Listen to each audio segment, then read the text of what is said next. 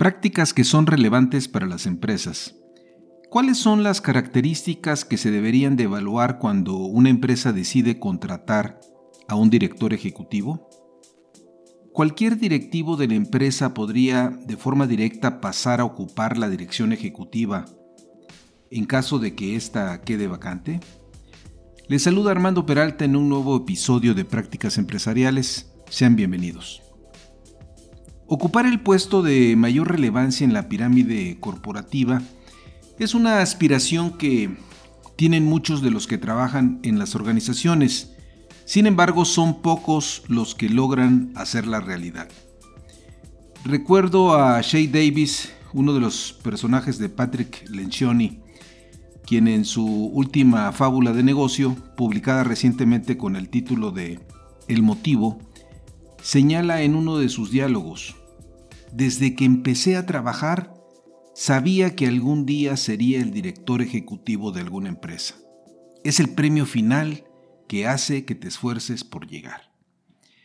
Ya sea que, como Shay Davis, alcanzar la cima lo valore como un premio o bien como el principio de una gran responsabilidad, la realidad nos muestra que ocupar el cargo de director ejecutivo es una labor que demanda años de trabajo y que llegado el momento en que la Junta de Gobierno o Comité Directivo requieren hacer la selección, se entrará en una fase donde es común que varios contendientes compitan para hacerse del cargo en periodos que inclusive se pueden prolongar. En pocas palabras, el camino hacia la dirección ejecutiva no es tarea fácil. En este episodio estaremos analizando el tema de cómo los directores ejecutivos se distinguen por sus habilidades, revisando para tal efecto el estudio que Steve Kaplan y Morten Sorensen publicaron en julio del 2020, donde analizan las evaluaciones que una empresa de consultoría, GH Smart, realizó sobre 2.600 candidatos a puestos de liderazgo, destacando los aspirantes a ocupar el puesto de director ejecutivo, al registrar calificaciones más extremas y de mayor relevancia, especialmente al obtener mayores puntuaciones en habilidades blandas que se asocian al carisma, en hacer las cosas y en contar con un pensamiento estratégico. Por ejemplo, los postulantes al puesto de director ejecutivo que cuentan con mejores habilidades interpersonales tienen una mayor posibilidad de ser contratados. Se estima que durante las dos últimas décadas se ha puesto un mayor énfasis en las habilidades sociales que facilitan la capacidad de coordinarse y comunicarse con varias personas. Desde luego esto no implica dejar de lado los requisitos previos tales como las habilidades cognitivas, el conocimiento operacional y financiero. Las habilidades sociales son de gran valor al momento de persuadir e instruir. Parte del trabajo de un director ejecutivo consiste en que el personal tenga un claro entendimiento de los objetivos de la empresa y de que el trabajo en equipo es esencial para salir adelante. Y en el ámbito externo, mantener relaciones con las autoridades, interactuar con activistas cuando así sea necesario, y tener una buena interacción con las redes sociales. Pasemos entonces al tema, estamos listos y comenzamos.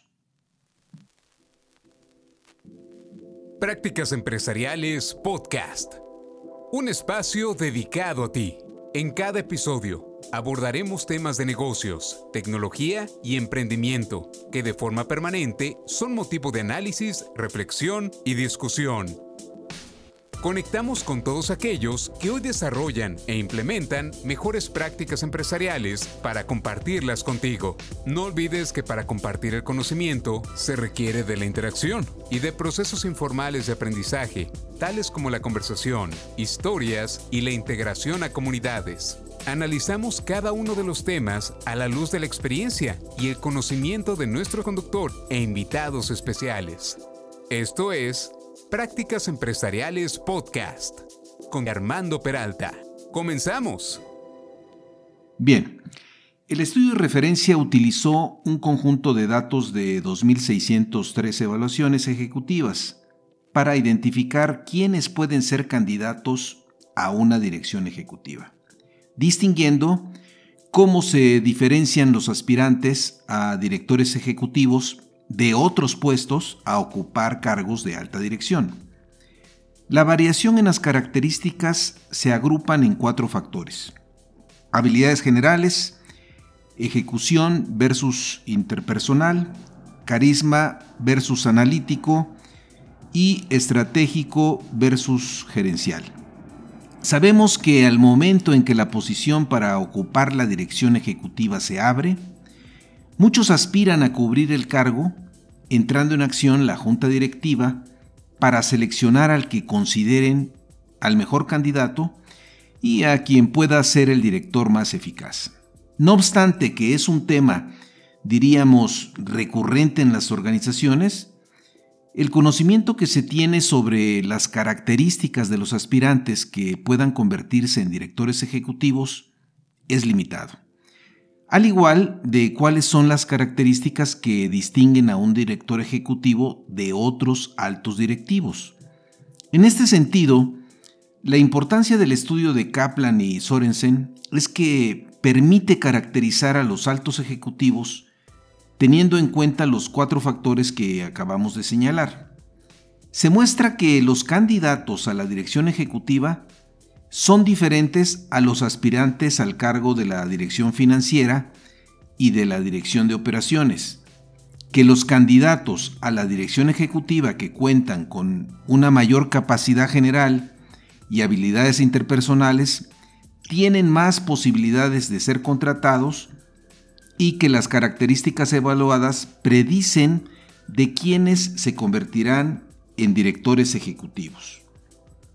Existe una amplia literatura sobre administración que desde distintos frentes profundiza en los rasgos, habilidades y personalidades que competen a los directores ejecutivos, así como a otros puestos de la alta dirección. Tenemos, por ejemplo, quienes señalan que los directores ejecutivos se distinguen de otros altos directivos, apuntando inclusive el tipo de actividades que deben de llevar a cabo, para ser exitosos desde luego en su rol. Veamos lo que indican algunos autores en torno al perfil. Se caracterizan por su determinación firme por contratar a las personas idóneas, asumen sus culpas y son modestos. Sus principales eh, cualidades son curiosidad apasionada, confianza, inteligencia de equipo, una mentalidad simple e intrepidez. Otros sostienen que deben poner pasión en su propósito, forjar relaciones significativas, ser autodisciplinados para alcanzar los resultados y carismáticos. Contrariamente a este tipo de argumentos que acabamos de mencionar, Jeffrey Pfeffer, autor de larga trayectoria en el estudio de las organizaciones, refiere que la literatura que hace este tipo de descripciones, más que aclarar cómo son o deberían de ser los líderes, lo único que propician es la confusión. Para él, los líderes exitosos construyen su base de poder, abrazan la ambigüedad, evitan los concursos de popularidad, se adaptan y dominan la ciencia de la influencia. A nuestro modo de ver, este planteamiento tiene mayores visos de objetividad. Sí es importante reconocer que los estudios para obtener información sobre las habilidades y personalidades de los ejecutivos se basan en la actualidad tanto en evidencias anecdóticas, encuestas como el actual estudio, y características que se pueden observar tales como la permanencia en el puesto, formación académica o trayectoria profesional. Las evaluaciones que realizó la empresa GH Smart incluyen los antecedentes y personalidad de los candidatos, más las calificaciones de 30 características. En este sentido podríamos decir que es exhaustivo. Estas evaluaciones por lo general son solicitadas por inversores de capital de riesgo, adquisiciones o procesos de due diligence donde se evalúa la inversión de una empresa. Vale aclarar que GH Smart, eh, y esto se puede consultar en la red inclusive, es una empresa consultora que ayuda a evaluar candidatos que ocuparán puestos de la alta dirección. Como ya mencionamos de forma previa, los candidatos a CEO o director ejecutivo cuentan con una mayor capacidad general, una mayor habilidad de ejecución, más carisma y una perspectiva estratégica, así como las habilidades interpersonales que son consistentes. En cambio, los puntajes en cuanto a estos factores son totalmente opuestos de los candidatos a la dirección de finanzas. Sin embargo, al analizar a los candidatos que se podrían denominar como no directores ejecutivos, se encuentran que aquellos que se asemejan a la personalidad más típica de los directores ejecutivos tienen una mayor probabilidad de llegar a convertirse justamente en directores ejecutivos. En este sentido, se puede afirmar que los estilos gerenciales y características o rasgos son diferentes entre los directores ejecutivos y otros ejecutivos. La capacidad de los directores ejecutivos se incrementa conforme aumenta el tamaño de la empresa. Dato interesante es que los directores ejecutivos y directores financieros, entre más eh, extrovertidos son, ganan mejores salarios y que estos directores financieros con esas características tienen mayores posibilidades de convertirse en directores ejecutivos. Otro resultado es que las juntas directivas sobreestiman las habilidades interpersonales en sus decisiones al momento de contratar al CEO, lo que coincide con otros autores que han llegado a la misma conclusión. Veamos el proceso de recopilación y evaluación de datos que la empresa consultora hizo de los candidatos a los puestos de alta dirección. El entrevistador pregunta sobre la trayectoria que el candidato ha tenido en trabajos anteriores y sobre las distintas etapas de la vida del candidato desde su infancia, sus antecedentes familiares y su formación académica, que da como resultado un informe que puede ir de 20 a 40 páginas.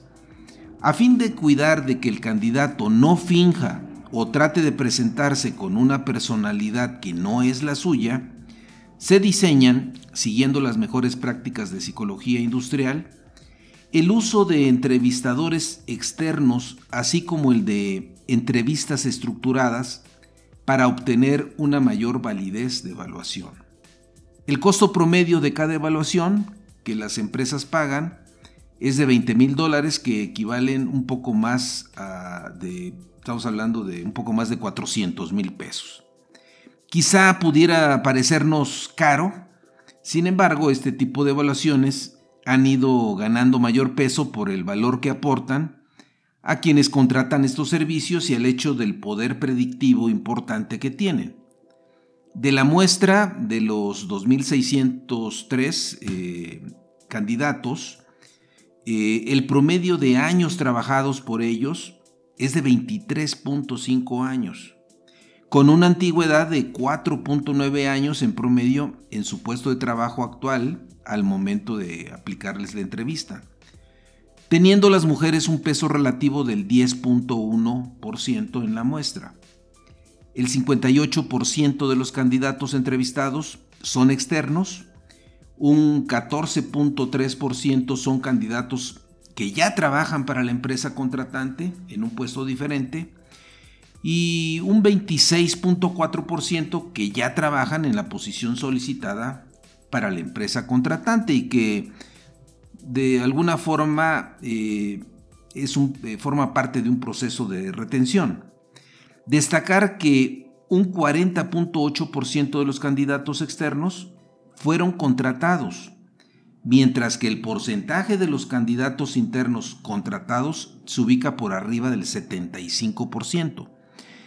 Estos hallazgos nos confirman que para llegar al puesto de director ejecutivo es primordial contar con un promedio de más de 20 años laborando y donde los hombres siguen teniendo un peso preponderante en ocupar este puesto.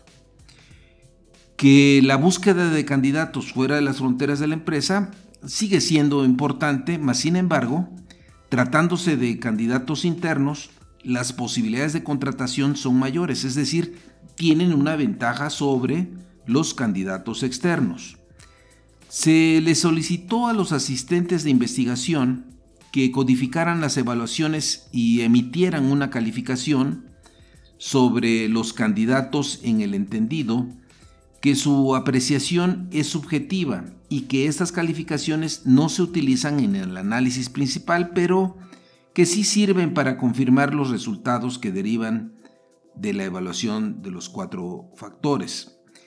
Estas calificaciones nos indican que un 78% de los candidatos evaluados para el puesto de director ejecutivo pueden ser catalogados como personas agradables, un 58% son tomadores de riesgo, un 74% son extrovertidos, un 65% son buenos para las ventas y un 35% han tenido una carrera profesional amplia. Si los comparamos con los candidatos a directores financieros, los aspirantes a directores ejecutivos destacan por tomar riesgos, ser extrovertidos y buenos en las ventas. Asimismo, se comparó a los candidatos que cuentan con un grado académico de maestría con aquellos que no, observándose que los que sí cuentan con el grado son percibidos como personas más arriesgadas, más agradables y con trayectorias profesionales más amplias. Las evaluaciones califican a los candidatos en 30 características que se agrupan en cinco áreas generales, a saber, liderazgo, personal, intelectual, motivaciones e interpersonal, obteniendo los siguientes logros. Vale señalar que en todas las características, los candidatos a directores ejecutivos muestran una carga positiva, desde luego con una mayor fuerza que otras. En cuanto al primer factor que se refiere a la habilidad general del candidato, las calificaciones donde se muestra mayor fuerza de las 30 características son proactivo, elevados estándares, eficiencia y compromiso. Y con menor fuerza, integridad, respeto, habilidades de escucha y atención a los detalles. El segundo factor que muestra a los candidatos con mejores habilidades interpersonales respecto a los de mayor capacidad de ejecución, las calificaciones con mayor carga positiva en cuanto a las habilidades interpersonales son trata a las personas con respeto, abierto a la crítica, capacidad de escuchar y trabajo en equipo.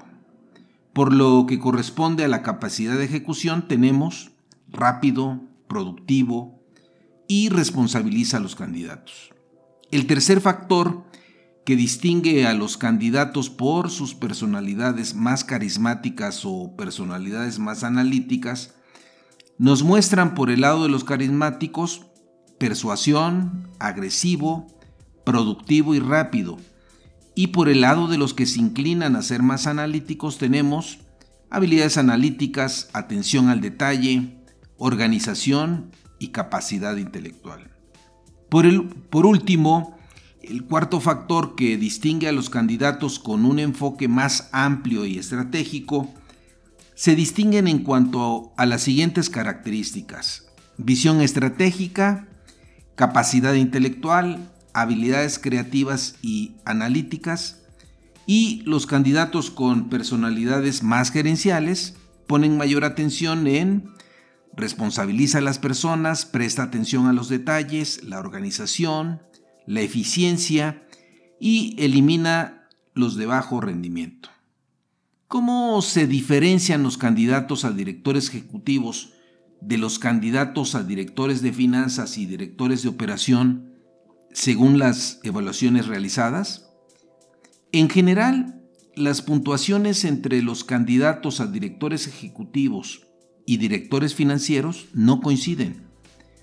Los aspirantes a directores ejecutivos cuentan con una mayor capacidad general, capacidad de ejecución, carisma y un mayor enfoque estratégico, a diferencia de los candidatos a directores financieros que si bien tienen menos habilidades generales, cuentan con más habilidades interpersonales, son más analíticos y cuentan con una personalidad más gerencial y con un mayor énfasis en atención al detalle.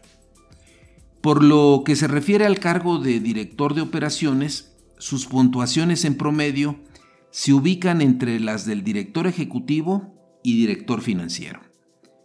Se puede desprender que en la medida que los candidatos a directores ejecutivos presentan una mayor capacidad general y habilidades interpersonales, y de que sean calificados como buenas personas y que toman riesgos y son extrovertidos, tienen una mayor posibilidad de ser contratados.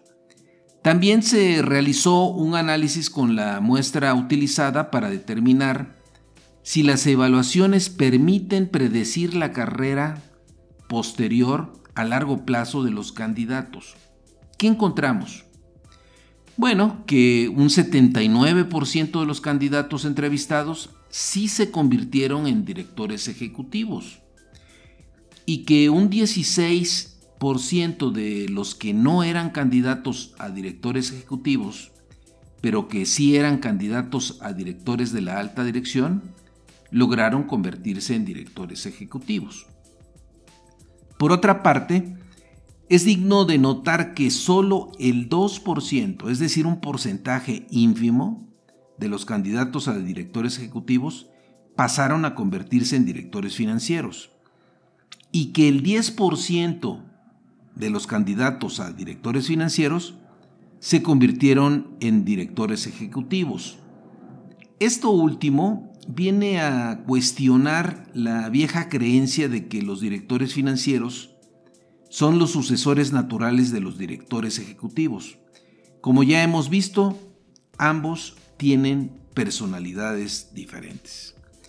Algunas líneas que se desprenden del análisis aquí presentado hacia adelante es que las juntas directivas no deberían de acentuar tanto las habilidades interpersonales de los candidatos a ocupar la dirección ejecutiva, y quizá voltear a ver también las habilidades de ejecución. Cierro con una referencia al desaparecido Peter Drucker que allá por 1967, ya hace algunos años, en su libro del Ejecutivo Eficaz nos señalaba que todo ejecutivo debe ser efectivo. Al fin y al cabo, efectuar y ejecutar son casi sinónimos.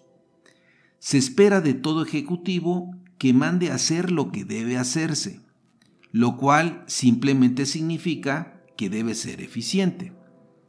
En virtud de su posición o conocimiento, adoptan habitualmente decisiones que hacen impacto en la ejecución y en los resultados globales.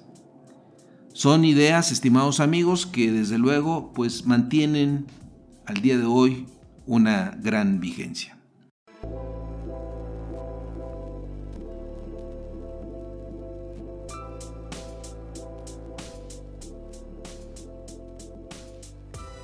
Amigos de la audiencia, nos queda claro que para ocupar el rol de la dirección ejecutiva requerimos candidatos lo suficientemente experimentados en la vida organizacional y que reúnan habilidades y competencias que son muy particulares al puesto. Los candidatos pueden ser externos o internos y nos podemos apoyar en la contratación de servicios de terceros para hacer la mejor decisión. No olvidemos que el director ejecutivo tomará las riendas de la organización y marcará el rumbo a seguir en un esfuerzo que implica contar con la colaboración de la junta directiva. La mejor decisión será aquella que seleccione al mejor candidato basado en criterios objetivos y no que se convierta en una decisión donde los arreglos y juegos políticos inclinen la balanza de un candidato a director ejecutivo que cuenta con el beneplácito de algunos consejeros, pero se encuentra lejos de reunir las condiciones idóneas para ocupar el puesto. Finalmente, estimados amigos de la audiencia, no olviden que si tienen interés en enviarnos algún mensaje, lo pueden hacer en la siguiente cuenta de correo prácticasempresarialespodcast.gmail.com O bien, si les ha gustado este podcast, hagan clic en seguir. Nos escuchamos en el siguiente episodio.